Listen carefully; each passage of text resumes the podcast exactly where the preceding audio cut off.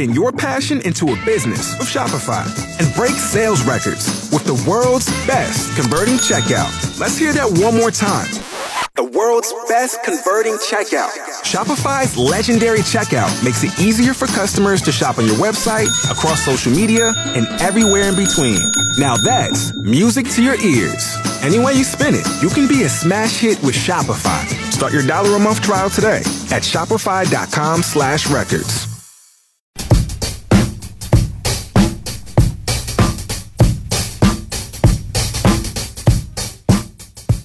You'll be excited to hear it all. It's the week that was with Joe Palmisano on News Talk 1480 WHBC. Okay, we're going to do our contest right now. We didn't have our contest music, but. Oh, there it is! There it is, our contest music. Where did that come from? I don't know what our prize is, though, John.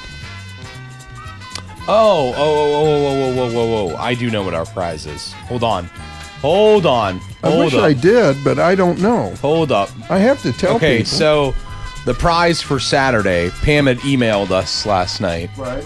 Uh, so one pair of Cleveland Indians tickets for a to be determined game this coming season. It's not opening day, Okay. So, to be determined. So a pair of tickets to a Cleveland Indians game to be determined. yes, By whom? by us, I guess. When Okay. when we get the winner, we will tell them and we will contact them when the Indians tickets are here. All right, so you'll get tickets to the Indians game So somewhere to be determined at a later date. it could actually be at the old municipal stadium. I doubt that. That's gone. Well, Well, you can sit in the grass. the great stadium in the sky. So I hear you. So here's what here's what we're going to do. Since the Daytona 500 is tomorrow, whoa, the start of the neck car season. the neck car. Yes. Redneck car, Oh, neck car. you know, you only turn one direction. I know, left turn. So here, here are the questions. It's a NASCAR theme. The first answer later on in the show, I'm going to give you questions, and you're going to have to match these up, and you will win the pair of tickets to the Cleveland Indians game to be determined. The first answer is 1948. The second answer is Charlotte Speedway. Oh. The third answer is seven. Seven. So first answer is 1948. Charlotte Speedway is number two. And seven is number three. It's a neck car theme.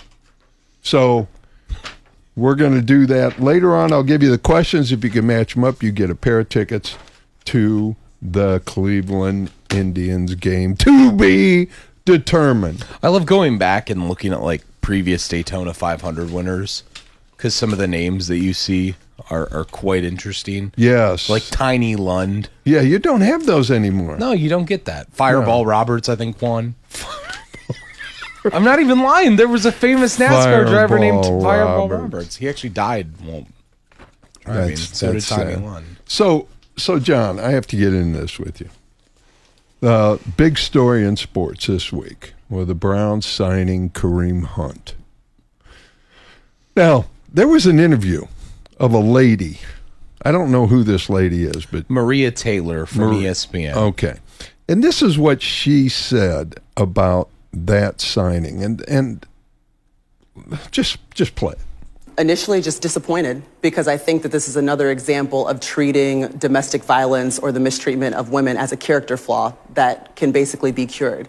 I mean, we're not talking about abusing PEDs, we're not talking about drug abuse where you're only hurting yourself. Uh, we're talking about whether or not women feel protected. Think about how difficult it is for a victim to come forward and say, hey, this happened to me. There's video evidence in this situation. And still, you know, the Browns have decided that we can rehabilitate this person back. At what point is there a zero tolerance for a situation like this? At what point do you draw the line in the sand and say, this is the one thing that we will not allow um, in our program, in our league? So she went on to say basically she was talking about now here's a question I have for you, John, and I have this question for listeners too. she said, she made the statement we're looking at domestic violence as if it were a character flaw that can be cured. So basically, she's saying people who commit domestic violence can never be cured. Is that true? I mean, are we are we actually saying that you get a second chance on if you're a drug addict, you could be cured, you could be if you're if you have any other problems, mental problems, those can be treated and you can get over those, but domestic violence is uncurable. That's basically what she's saying. Yeah, and and maybe the wording of that was not the best. Um, I do believe people can be redeemed, if you will, and given a second chance and given a second opportunity. Um, I, I just think that it's tougher when it comes to domestic violence because it's something then that's always going to be carried with you on a record. Not that drugs aren't. and Yeah, not, but if it's carried on a record is one thing. But to say that that he can't be helped and he can never redeem himself Yes, and he, he- can never become a a I mean, look at Cris Carter. Now, Cris Carter didn't commit domestic violence, but he had drug and alcohol problems, and he and Cris Carter is a fine man today. He Yeah. came out of it. I- i- it? Are you? Are you basically? If domestic violence, are we? And I, I are we damning them to hell? Basically, saying you you can't ever come back. You can't ever redeem yourself. You're done. I do believe it's a very slippery slope that you're on there with domestic violence because the thing that I felt about it midweek was that in sports, we so often take domestic violence and I don't want to say gloss over it, but we give a harder suspension for someone who uses performance enhancing drugs than we do someone who commits domestic violence. Whereas if you do PEDs, that's just you being an idiot for, you know, juicing up. If you hit a woman, you know, and commit domestic violence, like that is a very strong character flaw that's something that you committed you know and, and i guess that's what bothers me about it is that in this whole thing like addison russell the player for the uh, uh, chicago cubs the shortstop he's coming back after a 40 game suspension last year for domestic violence but someone just the year before who was found for peds was suspended like 90 games it's like so i guess in my mind it's like what's more serious it's like josh gordon But but I I agree with this. I agree with you. I do agree with you on that. That's a great point. But let's get back to should Kareem Hunt be allowed a second chance? Can he be rehabilitated to the point where he is not that person any longer? I do Yes believe, or no? I do believe there is an opportunity for him to be redeemed. So, was John Dorsey wrong or right for giving him a second chance? I believe John Dorsey had every right to give him a second chance. Okay. I'm not I'm not saying that he's I'm not saying that he's wrong or that he's right because I think he just had every reason to give him a second chance. He he didn't have a reason not to. He didn't have a reason to give him a second chance. It was basically like, look, we're going to sign you. And if you read what Dorsey said and listen to it, I mean, Dorsey laid it out. He's going to have to work for every inch of time and and every inch that he's going to get on the field. What if I tell you I don't think he's going to be with the Browns? Here's my theory. I think I know what you're going to tell me, but go ahead. They got Kareem Hunt, one of the best players in the NFL. Cheap, bargain basement prices. Yep. He now is signed by the Browns, and if he, depending on his suspension, he is with the Browns till 2021. Yep. They control his rights for nothing, for a million dollars. Yeah, and- Nothing. And, if you look at it, if you look at the way that the contract is structured, which they had it out earlier this week, he's not even on pace to make that much Bingo. money. So here's my point. Here's what happens. Who needs a game changer? Pittsburgh. Oh. Who needs to replace Le'Veon Bell oh, and Antonio Brown? Who needs to replace them? So ah. here is my here is my and I've actually sent this to John Dorsey and sent this to Mary Kay Cabot and sent it to other people because here's what I think should happen. And maybe John Dorsey's already thought of this. A three team deal. All right? Antonio Brown, we know, is gone. He's he doesn't want to be in Pittsburgh. He's already said goodbye. I know there's supposed to be a meeting coming Okay. up, but that ain't good. That's not going to change a thing. Okay. So they don't want that headache, but they need a game changer. They, do. need so Cleveland trades gives Pittsburgh Kareem Hunt and a third round, one of their third round picks in this, year's draft to Pittsburgh. Pittsburgh turns around and sends to New York Giants Antonio Brown. The New York Giants then send Odell Beckham Jr. To the Browns. to the Browns. It's a brilliant trade. And it, and every party ends up happy Bingo.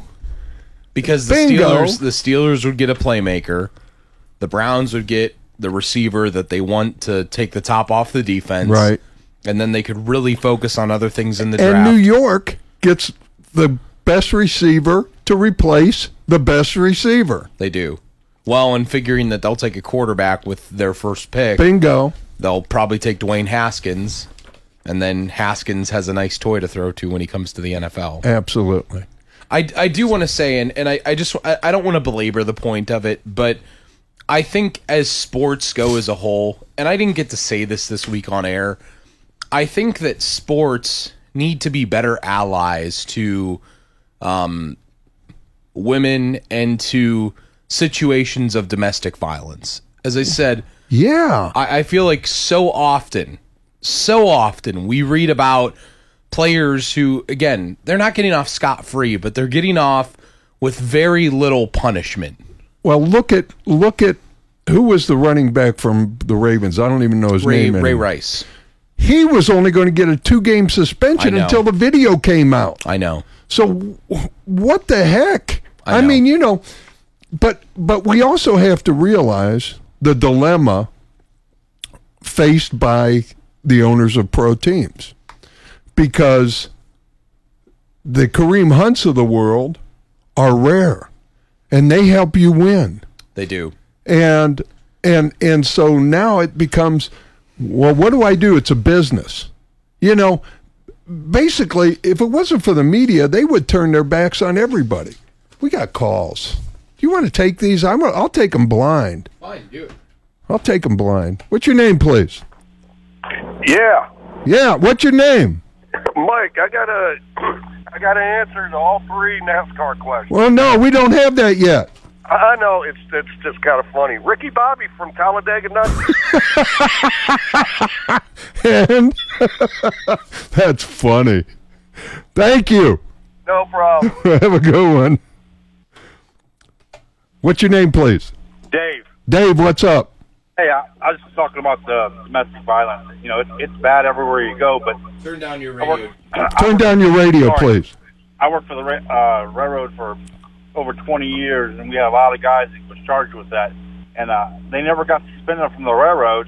Only thing they ever had, everything, the only thing they ever got out of it was they had to take their vacation time if they had to do any jail time. They never got suspended uh, or anything like that. So Wow. I, I, I think it's like I said. I mean, they didn't like it happen, but you know, with the union contracts and stuff, they ever, now everybody gets a second and third chance on everything. You know, Yeah. and sometimes I think the NFL or MLB or M- NBA with a microscope. I mean, I'm not saying he didn't do it. He did do. He did do it. He, Well, obviously. yeah, and he got caught doing it. But people, you can't tell me that, that, that people can't be rehabilitated. And that's how they act with domestic violence. Anything else, you could kill somebody. And they'd say, okay, he served uh, 14 years, he did his time. That's a good You know- point.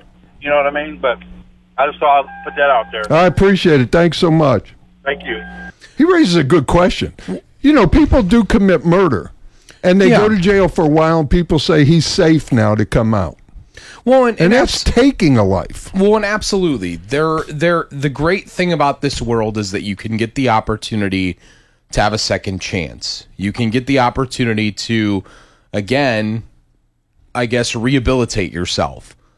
The question is, for me, when is sports going to take domestic violence and make it a more serious offense than I was caught smoking pot or I was caught with a drug? Well, thank God for TMZ, because if it wasn't for TMZ and the videos surfacing, it would be swept under the rug still. I know. Ray Rice would have had a two game suspension. Yeah. None of this stuff would have happened. The NFL hand was forced by TMZ and by surveillance cameras. Don't these guys know that there's cameras everywhere now? I'll never forget the day that that video came out. And Roger Goodell said at a press conference, Well, we need to evaluate things further. And I said, What the hell is there to evaluate? there is a video of him smacking his wife and then dragging her off an elevator. Yeah. Yeah. You know, and, and and as I was telling you earlier too, that this is the second move, and, and again, I don't know what the Browns, you know, overall motive is in this, and if they do have a plan for a trade, if they do, then John Dorsey should win GM of the year for that.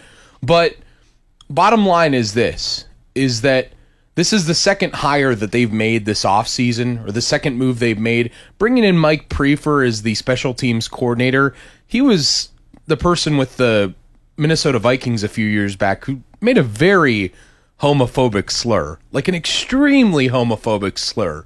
And again, like people can be rehabilitated, they can change, but like as I said, athletes and pro sports in my mind need to do a better job of being better allies towards people that fall in that line. All right. Now, we're going to get in later on. We're going to talk about, in fact, we may do that after nine o'clock, but I want to get into this governor of Virginia who allegedly was seen in a picture wearing blackface next to another student at the school where he went dressed as a Klansman. And he is still in office. And how does understand how that's possible. how does this happen? And and so I mean, people nowadays, I'll tell you what, I I don't know how because people d- dig up stuff that you did when you were stupid teenager now, and and come back and nail you on it later on. You cannot be because of social media, because of everything, uh, and, and the surveillance cameras everywhere. You can't do any of this stuff, and and thank God, I'm glad. You know, you shouldn't be able to kick and punch anyone, let alone Yeah. a woman. Especially being 215 pound pro athlete, that was absurd. But, but, do you get a chance to make to have a second chance? And, It's a great question. and and so uh, you know i don't know. I don't know. I, i'm just um, i i think something's amidst i think something is going to happen. And i would i have i i want to be if it were me that three team deal would be done right now. It'd be done right now and we'd have odell beckham jr It's the week that was with Joe Palmisano. you know, I Kids Fest is going on right now, or getting ready to go on right now. And Pam Cook has been there setting up. She's been, I think she was there last night setting up. She's there now overseeing everything. And her and Marianne uh, McAllister and the whole crew, I think John's going over there in a little bit too. Um, Everybody's here, Joe. everybody. And you're for you, but that's okay. is this well, yeah, because I'm here. Right. Now, what is this? Is this the fourth, fifth, sixth, fourth annual. fourth Our annual? Fourth annual, yes. And I can't believe it because it feels like just yesterday when you climbed the rock wall. I know, I know, and couldn't climb it. I know. I couldn't reach my hand over to that other side. I think I could do it now, though. I'm much more agile. they kept asking me to climb it, and I said, you know, I'm afraid of heights. That's my issue. I feel like I'm fit enough, but probably I would start to cry when I got to the top. You know what? It is. It is really. You forget you have that harness around you, yeah, that's true. and you do get, you do get a little. I, I'm I'm I'm afraid of heights too. So yeah, you forget you have it on. But Pam, this thing you've got uh, instruments to play, a petting zoo. You've got uh, the the Deville Apartments bounce bonanza. Half a football field of inflatables. You've got farm animals. You've got uh, uh, wishes can happen kid karaoke stage. All kinds of stuff going on. There's so much going on, and everybody's here setting up right now. We did set up the big items. There's also OMG, which is it's a station where you can sit down and play like Xbox 360 and Wii. And I kept thinking, oh, Joe could come over here. You would beat all the children. I know you would. Oh, in football and Madden, definitely. Man, I'm in. And, uh, yeah, go ahead. up on the stage. Um, um, you know, our friends at Canton Baptist Temple. I mean, they come through and they have put this jungle, and I put this on Facebook. If you want to check it out, I put a video on Facebook of these jungle animals that are up there, and there will also be an exotic petting zoo where you can go up and see some Exotic? animals. You know, like the scary snakes and reptiles. I'm not petting a snake. Things like that. And but they also have camp chop raceway which is an indoor racetrack. Um and there's a lot of smaller booths with games and prizes and all kinds of cool stuff. When's it open?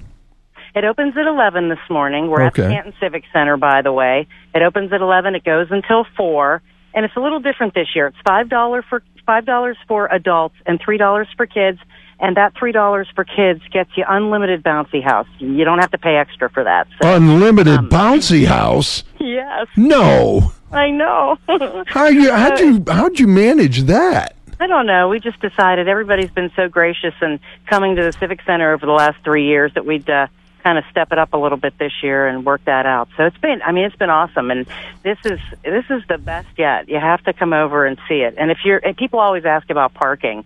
Um, you know, you can park in the perimeter, you can park all around, but um, there is another event going on at the Cultural Center that.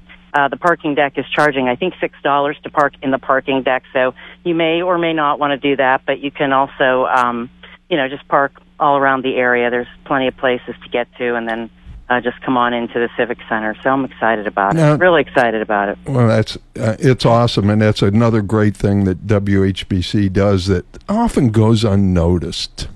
That Yeah, so love- many you know- community events, and this is a big one because kids have been cooped up all year. Yeah, I mean, all yeah. winter.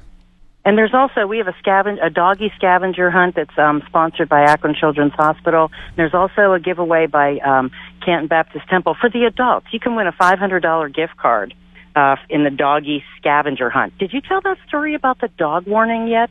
No, I'm going to. Okay, all right. I won't say It. I won't ruin it for you. No, I didn't just ruin it, did I? no. is John going to come over? Is he going to be the bouncer at the bouncy house? he is going to be the bouncer at the bouncy house. I wonder if they do things like uh, if he has to go over to kids who have been there for like three hours bouncing because it's unlimited and say, "Excuse me, I think you've had enough," and cut him off and make him Cut him leave. off and get him a cab home. Yeah. Do they have to do? Is John doing that? No, well, you don't. Actually, there's a time limit each time you go in. So Oh, there everybody is? gets a turn. Yeah. You've had a little bit too much- A turn. You've had a little bit too much to bounce. sir. Yes. Hey, I gotta, I gotta say something before I forget. What? And forgive me if I'm repeating something that somebody already mentioned to you. I heard John mentioning about, um, about Bill Belichick, and this was the anniversary was yesterday. I, I did that. Yes, you you mentioned it, but then John said people were saying something about that on Twitter yesterday. What they were saying was it wasn't actually the Browns that fired him; it was the Ravens. Oh, yeah, yeah, because they had become the Ravens. and but he was they fired. him. Yes, he was fired. Yeah, yeah. by the Ravens, By by the Art Ravens. Modell. Yeah, that was Yeah. the beauty of Twitter yesterday, Pam, is that everyone was saying that it was factually incorrect, but nobody was actually saying why it was factually Well, I saw, that's where I saw it. I saw the factually incorrect being the Ravens. Pam, while I've got you, what do you think about my three-way trade? Your three-way trade isn't going to work for the Steelers because they're not taking uh, Mr. Hunt. They're not doing it. Why? they will not do that, Joe. You know better than that. That's like, I mean, you know, that's I- just they're just. I mean, I think there's a. So there's what happens when it happens? What are you going to do? You're going to say I'm brilliant Uh, on the air? No, never. I can't do that. but I will say it privately. okay, good. Actually, I saw rumors yesterday that the Steelers are one of the top people for OBJ. well, see, they they they, and and it could be, could be. I mean, they're gonna they're gonna sign Le'Veon Bell to his transition tag more than likely. They're gonna transition him just so they can either a get the uh, draft pick and match an offer if they want to, um, but they also so if they do end up signing him, it could be a sign and trade deal. So that's another thing they're looking at. So I I think really I don't think I really think Kareem Hunt would look great in black and gold. I do too. yeah, yeah, yeah, guys. Sorry, that was your bad. Just look, like I think ours. Odell Beckham Jr. would look great in brown and orange. Yeah, it's Yeah, so true. I think it could happen. Yeah. Oh, and you know what? The other thing I wanted to Wait, mention, what, Pam? I'm sorry. I'm just going to. No, go ahead. I'm kidding. I'm The week sorry, that was I'm with gonna Pam. Cook. Go ahead. yes, exactly. Oh, it's either you or well, anyway. Um, Come on. okay, listen. Here's the deal. Um, you were mentioning to your dentist. I'm so glad he was kind enough to fit you in there. Yeah. Um, but when you said to him, "I don't, I'm not letting John podcast or stream this," um, podcasting and streaming are the audio version. I know, John I know. will do that. I know. It's- I'm sorry. I know. I knew Live. I made that mistake. I knew. it's Facebook Live. That's I know. Oh, okay. You're not letting him Facebook Live. Thank you for correcting that. I just wanted to make No, I think it's important for people to understand the difference between streaming, podcasting, and Facebook Live. Yes, yes, absolutely. That because was crucial to this show. it is crucial because the more listeners you get, the better. no matter how you get them. All right. That's so true. Thank you so All right, much, well, Pam. listen. If Hey, he gets them. One more time. One more time. Let me just say, Kid Fest, Canton Civic Center, five dollars for adults, three dollars for kids. 11 a.m. to 4 p.m. There's entertainment, prizes, food. You can just come and have a great time with the kids today. you going to be there the whole time? I will be here till four o'clock. I'll actually be in the ticket booth, so when you come on in, come say hi to me. And it includes of all bouncy houses.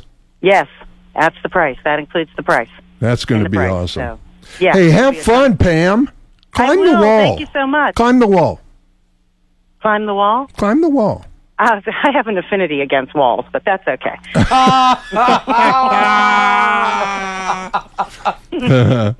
That was bye. You're my favorite Pam. Have a great one. Pam She, Cook. she, she set you up for that. I one. know, I know, I know. Oh, that was beautiful. We'll talk about walls when we come back. Oh, I don't want to. Yeah, we're going to.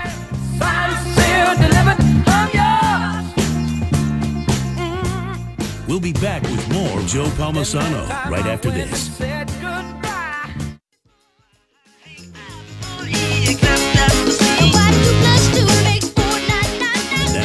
back to the week that was with Joe Palmisano on News Talk 1480 WHBC. Now, another big story that took place this past week was uh, President Trump saying that he will sign the spending bill to avoid another shutdown. So that's not going to happen. But at the same time, he declared a state of emergency, um, declared a national emergency to build the wall.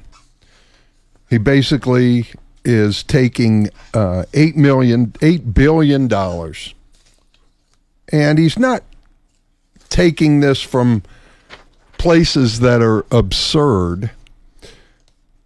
He's taking it from places that, from departments that actually are affected by a wall that's being built. You have to ask yourself this. I've said this earlier on other shows. Nancy Pelosi Chuck Schumer, President Obama, Hillary Clinton all voted for a wall, a barrier on the southern border at different times in their political career, mostly when President Obama was president. I've played you cuts of of all of these people saying we have to have a wall. We have to control immigration. So you have to ask yourself, are people against the wall? Or are they against the wall or barrier because it's President Trump? Now, the money that's being taken that he has said, he's already said where the money's coming from. 1.37 billion dollars from Homeland Security appropriation bill. So from Homeland Security, this is part of Homeland Security building a barrier. 600 million from the Treasury Department's drug forfeiture fund. Now, I'm going to tell you this. This goes hand in hand with El Chapo was convicted this past week. Finally, and sentenced to life in prison. Uh, at the maximum security prison. It's called the the uh, Alcatraz of the Rockies, so that he will never escape. But $14 billion was taken by the U.S. government in this conviction. He for they they took drug money that was on that it was was from him and have it. So 600 million from the Treasury Department's drug forfeiture fund is nothing. Actually, he could take more from the drug forfeiture fund. He's going to take 2.5 billion from the Department of Defense drug interdiction program. So, if you build a wall and you build it effectively, you're going to cut down hopefully on drugs coming into our country which would make sense that if you take money from there, you don't need it as much to enforce. And 3.6 billion from the Department of Defense's military construction account. So basically that would equal about 8 billion dollars. That comes from other areas where we're spending the money anyway. Remember, we've spent upwards of 23 trillion dollars since the war on drugs began and it's done nothing. Do we have an emergency at the southern border? I would say when you look at all the deaths, overdose deaths, drug addiction, the amount of people pouring into our country that are criminals, that are part of MS 13, that are part of the cartels, that are other people that are being brought in here? Yes, there is a problem.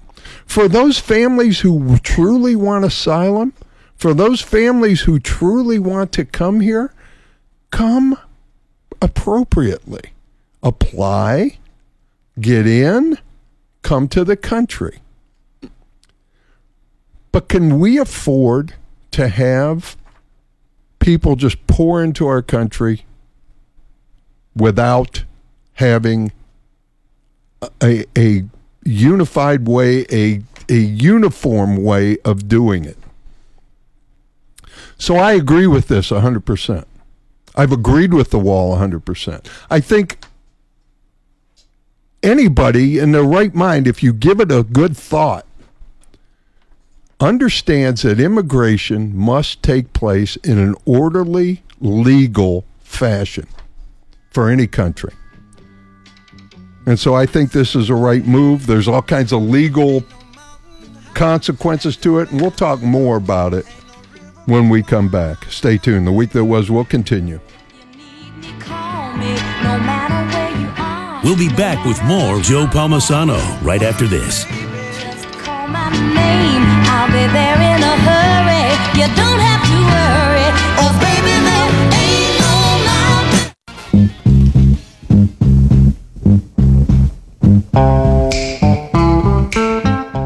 Don't sit this one out. Here's Joe Palmisano on News Talk 1480 WHBC. I'd love some sunshine on a cloudy day. Now, I wanted to get into this law. The what what exactly did President Trump do? The National Emergencies Act. This was uh, put in place in 1976. Uh, whether Congress should have ever abdicated its role, but they did. In 1976, Congress basically abdicated its role as the people holding the money to the president. And over 60 times since that time, presidents have called a state of emergency. 60 times. It has never been thrown out. the law basically gives a very wide, broad, and undefined term of emergency to the President of the United States. And like I said, no court, no judge has really ever succeeded in overturning.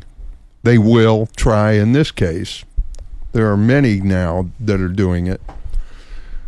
But most judges have avoided, because of the fact that it's so broad and undefined, that it has never really been challenged a whole lot. So that is the law that President Trump is using.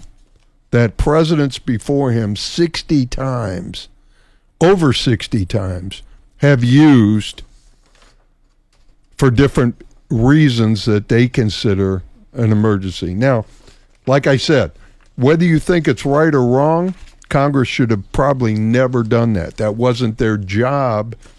They abdicated their role at that point. so now to come back and say, we don't think you can do this is wrong. It's it's just not allowed at this point.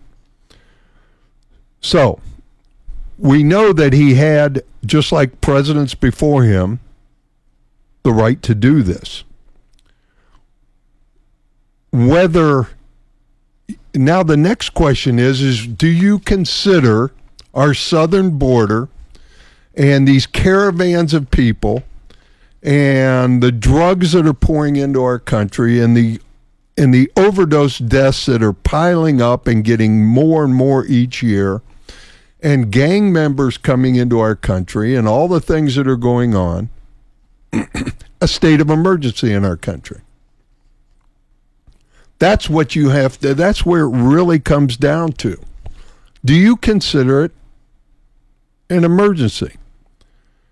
The sheriff over 3000 sheriffs from around the country this past week warned lawmakers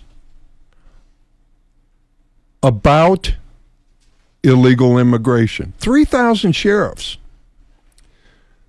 They went on to say in this letter to Congress and to others that approximately they the the the quote from uh, the sheriffs approximately 72% of ICE's current detention population is subject to mandatory detention due to the alien having certain convictions or having committed certain acts. Over 90% of ICE's arrests are aliens who have a criminal conviction, have been arrested for a criminal offense, or have been previously removed. Uh, Now, we hear about the kids, we hear about the families, we hear about all this stuff that because that's what the media wants the narrative to be. But sheriff sheriffs from across the country sent this letter and said over 90% of the arrests at the southern border have a criminal conviction, have been arrested. This is, I'm quoting from their letter, have been arrested for criminal offense or have been previously removed. Now, this was an emergency that 10 years ago,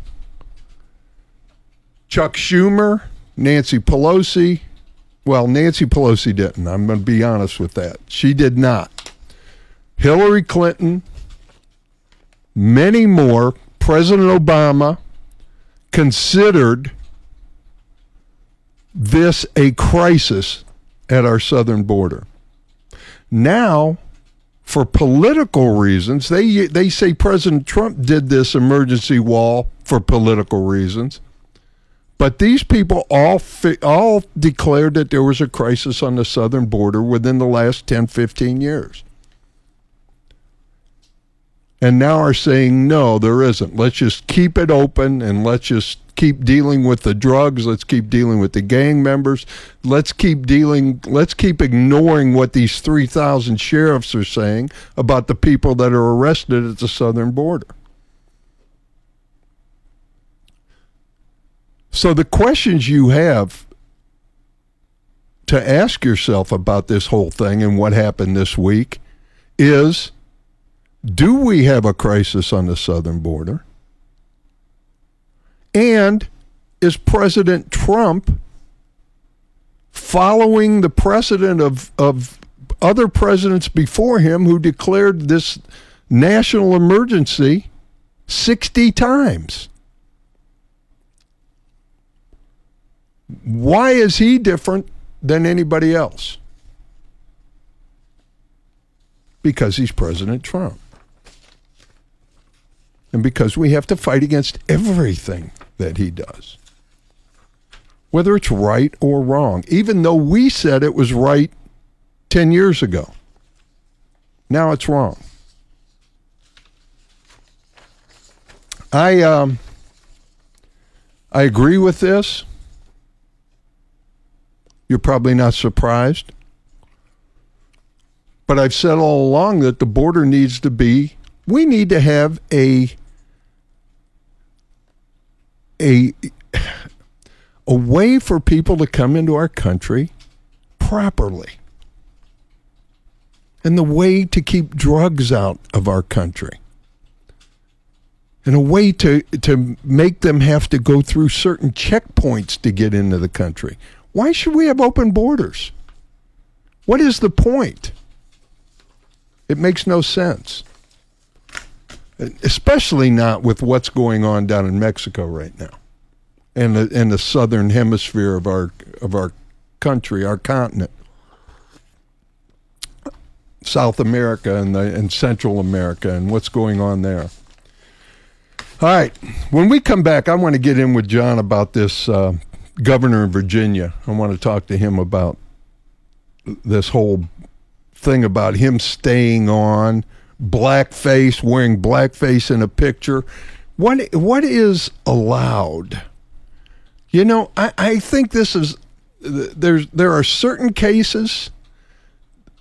To me, this was reprehensible because this was a guy with a black face with white lips, the old traditional stupid thing, with a guy standing next to him with a Klan face on or a costume on. So let's get into that. We'll we'll talk about that. I'm going to get John's opinion on it too when we return. Stay tuned.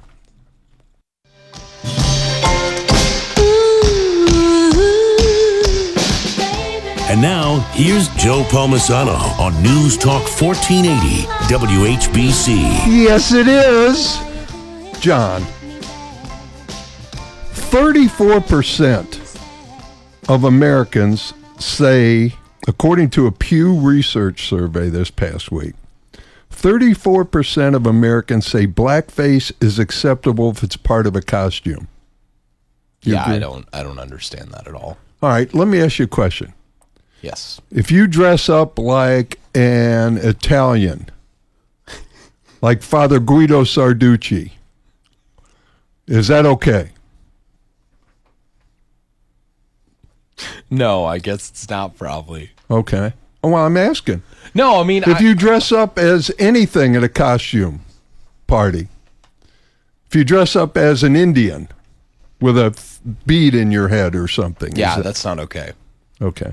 It's like I was at a uh, game a couple weeks ago, and I won't say who was playing, but um, a kid showed up and he was wearing a Native American costume, and he was a very white kid, and You was- thought that was wrong. and I was thinking to myself, that's just feels wrong. So It we does. shouldn't dress up in costumes anymore. Because really, you're going to offend somebody. What if I dress up as a pirate? Or a gypsy? What if I dress up as a gypsy? Now, I'm going to say this. I think this guy should resign, this governor. I think blackface, and I'm going to agree with you. I was just pl- trying to play devil's No, advocate you with were. you. But blackface, wearing blackface is is flat out wrong. Wrong. I agree. Um, I think it's it's demeaning, especially when you're standing in a picture next to a Klansman. Now, this governor came out and apologized for it at first. Immediately came out and apologized, and then said, "Oh, it wasn't me." After he apologized. Yeah. Now, really? Yeah, you can't you can't have it both ways in that case. You know, you either apologize or you you don't backtrack on what you said. and he said he's not going anywhere. And and you know what? And I'm going to ask you this: if this were Republican, Wouldn't matter to me. oh no, it wouldn't matter to you, but it'd be all over the media. I mean, it's it, there's a lot of people talking about it. Yeah, about but it. he's still in. He'd have been gone by now. He'd have been gone by now. And then he comes out and says he's on TV and he's doing an interview and he's called slaves indentured servants.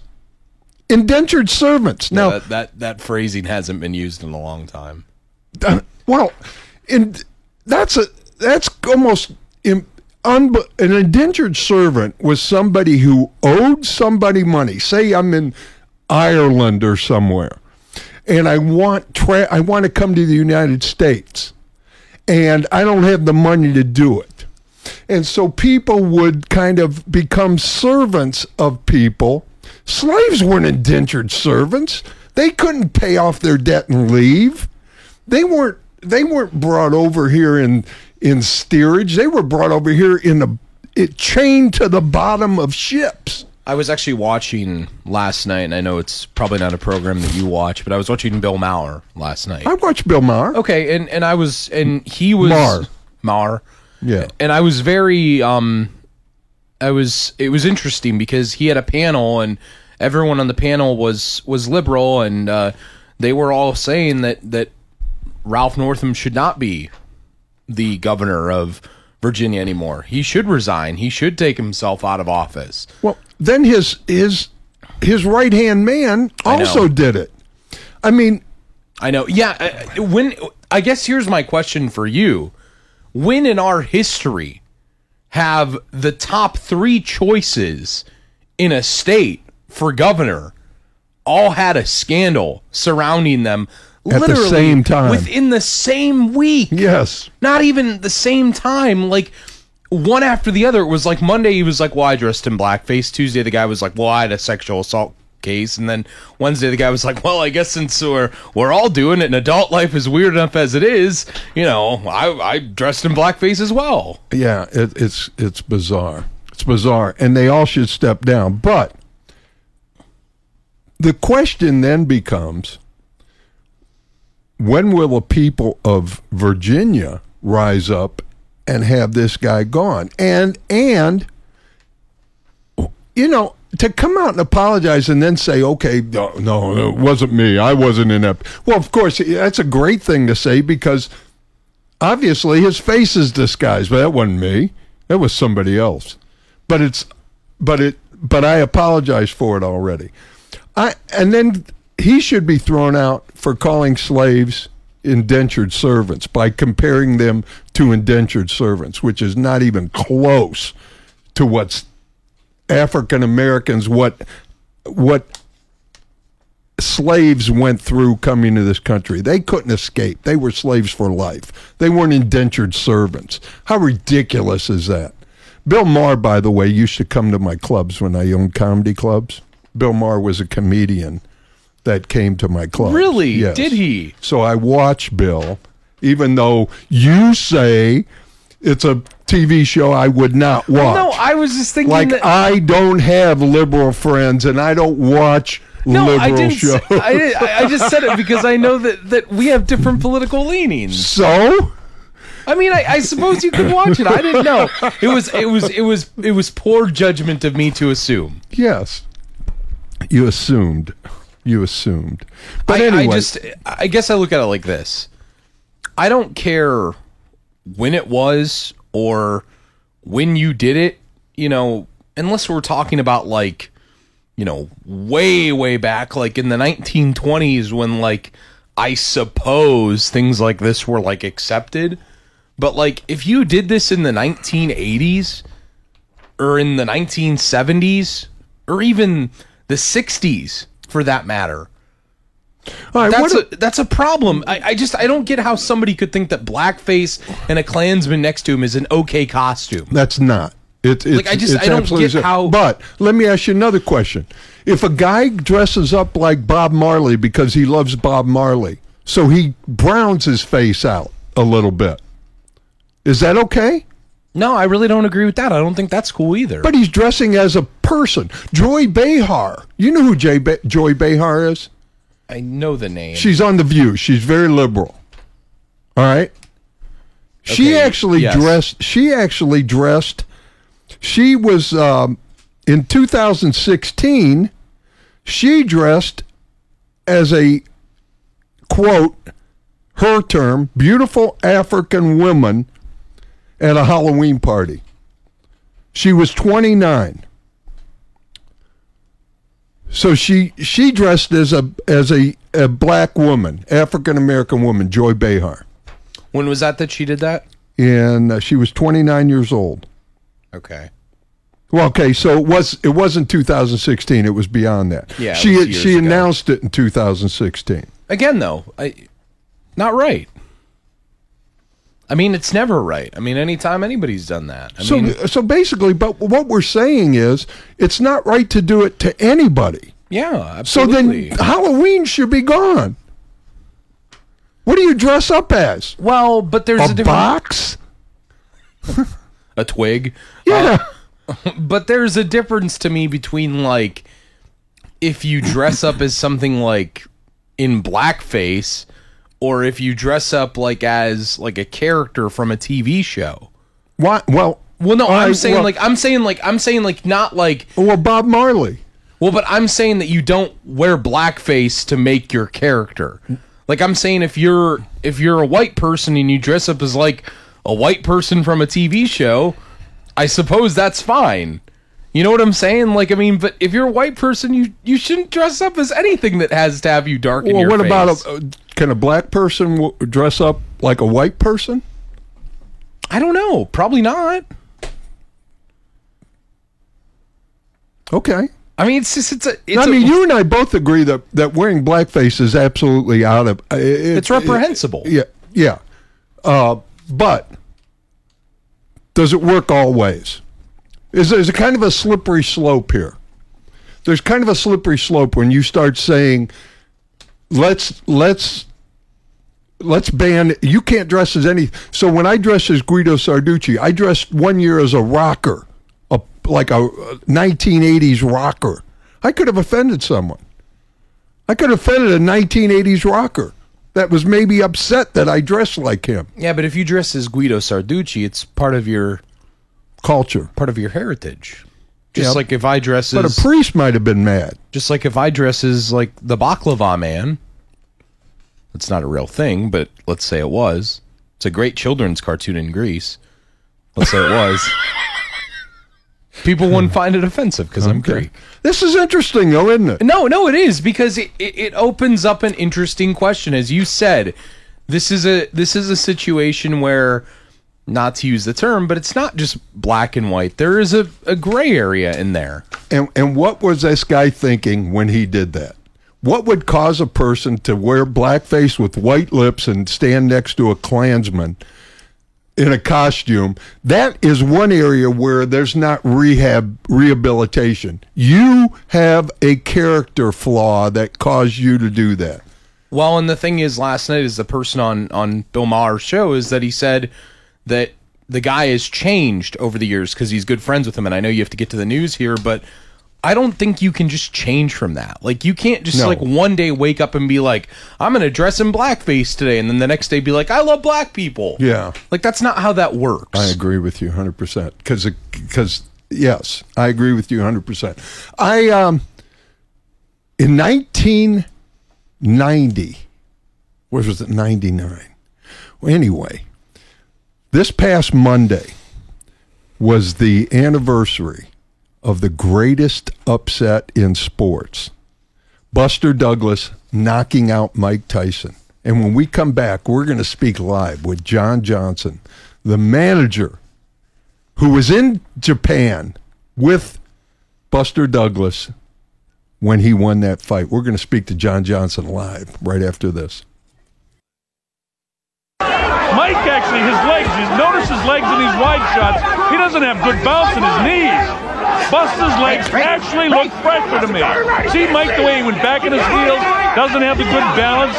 His legs together as Buster's landing these. Oh, nice uppercut by Buster Douglas. Look at this. He's knocked Mike Tyson down for the first time in his career. Mike Tyson hits the canvas. He's in big trouble. He may not be able to recover. It's up to seven and eight. He's not gonna make it. Unbelievable! Unbelievable! Unbelievable! Buster Douglas is the new heavyweight champion of the world. This has got to be, if not the, one of the biggest upsets in the history of boxing. And that was the sound. 1990, February 11th, this past Monday, was the anniversary of the fight that rocked the world from the Tokyo Dome. And the man who was part of that, instrumental in uh, managing Buster Douglas during that time, uh, was John Johnson. And John Johnson was a, a financier, a college football coach, a professional boxing manager, uh, an instrumental part of the greatest boxing upset ever. And John, you've your life is every bit as interesting as Buster Douglas. This was a convergence of two very interesting lives.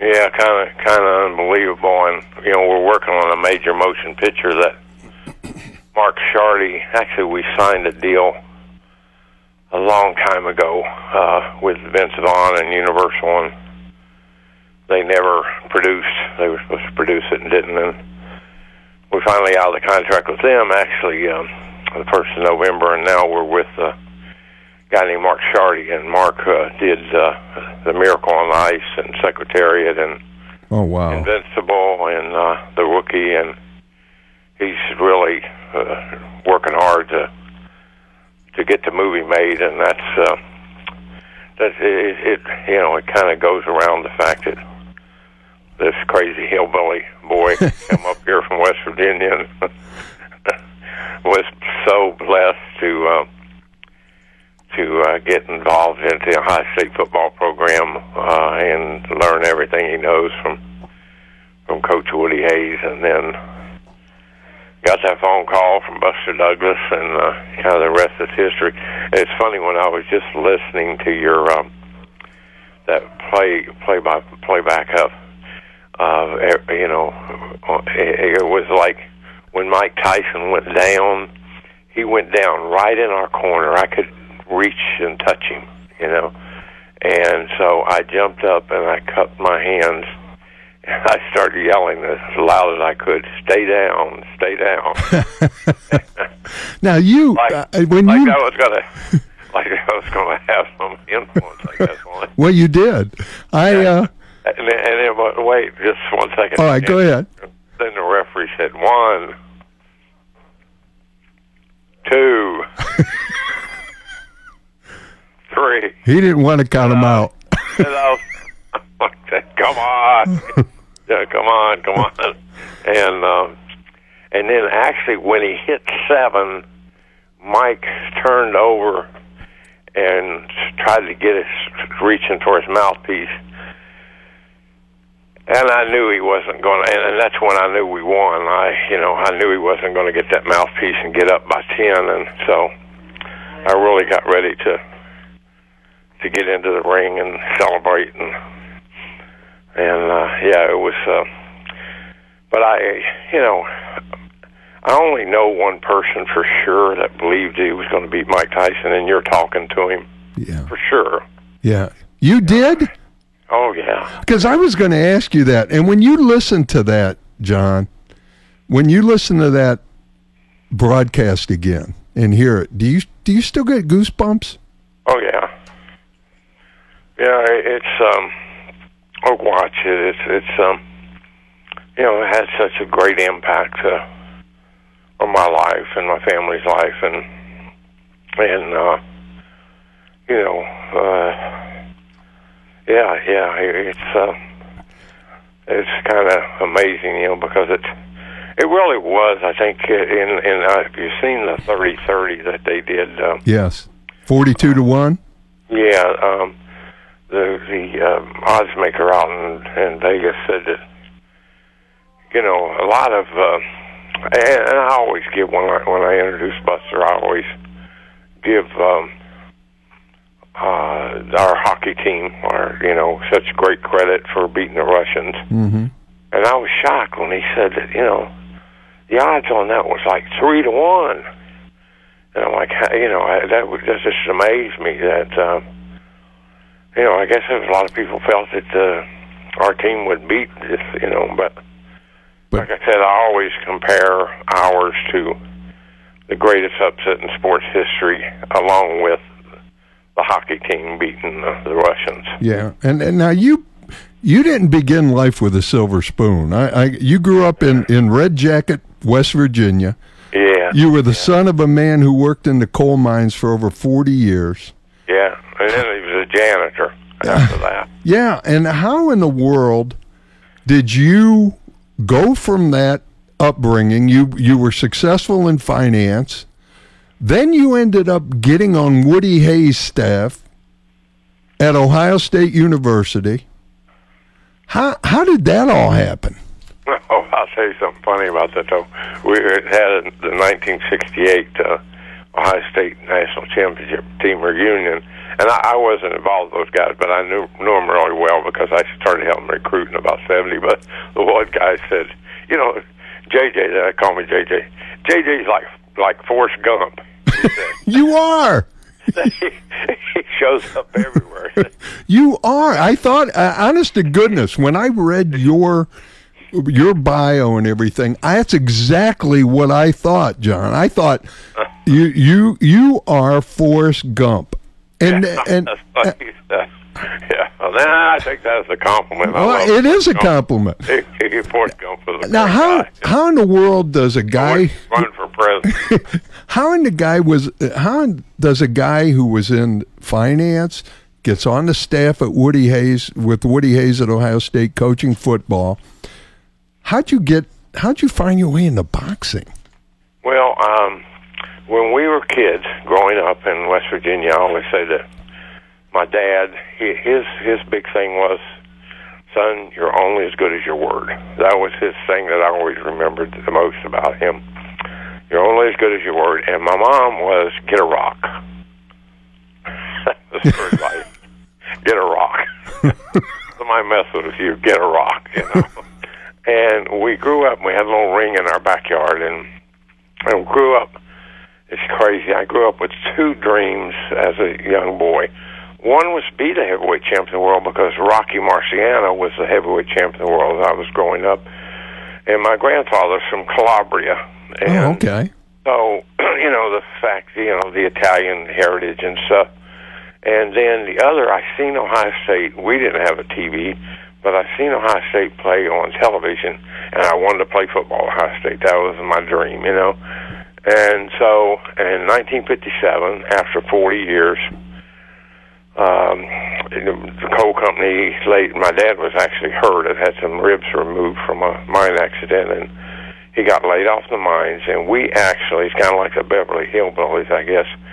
The, they, uh, a guy that we knew, brought a coal truck and pulled it down in front of our house, and they washed out the back of that coal truck, and they put our furniture in that coal truck Wow. and we came to Ohio because my older brother was coaching and teaching right in a little little town called Tiro, Ohio, which is uh, up around the uh, Bucyrus, uh, Mansfield kind of area. And I ended up going to high school in Bucyrus, and and I'm uh, kind of famous for. After the fight, I got a phone call from the Bucyrus Telegraph Forum. Hey, we we just got back from Tokyo, and I, was tired. And and the kid, young guy called and says, uh, you know, Mr. Johnson, I understand you uh, graduated from Bucyrus High School and so on. And I said yes, and he said, what do you think about Bucyrus? And I said, F Bucyrus. I'm real fun. Yeah, racist. You know that Mansfield area and all that. You know that's, that's man. That's uh, you know that's the Aryan race. That's uh, you know the last black person hung was hung in Galion, and so I'm I'm not the most popular person in as other places. And I, I, I wanted to get into uh, Buster Douglas was what was considered before that fight probably a, a a journeyman. He had a lot of potential, but he would win some, lose some. You were his manager from I think 1984. Mm-hmm. So you had been his manager for six years. When you got the call for this fight to fight Mike Tyson, were you surprised? Well, you- no, what what happened was we the fight before that we fought a, a, Oliver McCall, okay, I remember him. And the deal was whoever wins that fight fights Mike Tyson. Okay. and that was like in August, and August of nine of yeah, uh, what two thousand nine, Right. and um, so uh, we won, and so we started immediately. We were supposed to fight Mike Tyson in October, and so we we were training, and then Don called and said that they had changed their mind, and Mike was going to fight Razor Ruddock in November uh, out in Saskatchewan, and we were going to fight on the undercard, and then we would fight the winner of that fight. And you know, we didn't have anything signed, so okay, fine, you know. So we kept training, and then you know, probably late October or something like that. Uh, Mike said that he had his ribs hurt in in training, and so that fight was canceled. And then then Don called and said, "Hey, uh, you know, you're going to fight Mike Tyson in Tokyo in uh, in uh, February," and and of course that's what happened. And I always say, which is true, you know, the reason it happened in Tokyo is there's nobody paid one penny to see that fight in the United States. You know, uh, But it was sold out there. Well, forty five thousand. It seated Wow. about sixty thousand, and it took place at noon on Sunday, Tokyo time. Uh, you know, it was a thirteen hour time difference, and uh, so yeah, it was. Uh, you know, What was Uh, different? Let me ask, what was different about the way Buster Douglas trained for this fight versus the past? Because he was in, in incredible shape. He took an uppercut in the seventh round, I think, that that would have destroyed most people. uh, because we trained for so long, we basically trained for six months. Okay. You know, we never stopped training from when we when we started training and fighting in October, we basically never stopped training. And the other thing is too, hey, yeah, you fight Mike Tyson, you're a little bit motivated to get your ass in shape. Yeah. You know, it's not like fighting just anybody. Right. You know, you know he's coming to tear your tear your head off. You know, and so Did did this combination thing. I, I, I definitely think that, of course, his you know his mom died 23 days before the fight, and that was really an inspiration for him, uh, and and so on. So he had a he had a lot of things going on there, and and so he you know he was he was ready mentally and physically to for the fight, and so he absolutely took the heart of Mike Tyson in that fight. He took his heart. I, I, I, I disagree with that, my man. Okay. I, I thought, I thought, if there's one thing that I, and I went, it was 15 years or so after the fight before I ran into Mike Tyson, and it was out in Las Vegas, and me and a couple of my other fighters were were walking through, um, uh, I don't know, MGM or one of the hotels, and and he was standing beside a, a guy, and when I got up close, I really didn't know what his reaction was going to be because, I, you know, I'm the guy that said, "Hey, Buster's going to beat his ass" and all this stuff, you know. Mm-hmm. And I was like, well, you know, and he broke out. He had a big smile on his face, and I walked over to him, and we actually hugged each other. And I said, "Hey, man, I love you, and I, I got greatest respect for you." I thought he, I, I did, I, you know, I was kind of famous for saying we're going to knock him out, you know, and not only going to beat him, we're going to knock him out. But I really didn't believe that. I, I, I believed that we were making him quit. I believed that we would take his heart after. And you don't think you he did? No, no, no. He got up. He was half dead. When he got up, he was getting up to continue fighting. I mean, he, no, I mean, I mean, he took a beating. He took a beating for thirty minutes. You know, ten rounds. I mean, he took a pounding, and no, there's no no quit in him. He kept on coming, and and so I didn't. You know, it just we just physically, just physically beat him up, and and finally, uh, you know, finally stopped him. You know, as far as, as far as that's concerned. But no, I I I had the greatest respect for him after after the fight. Uh, that before, like I said, I thought this guy's a bully, and once he takes his you know butt whipping for six seven rounds or so, he's gonna say, yeah, that's it. I quit. But but he, he didn't.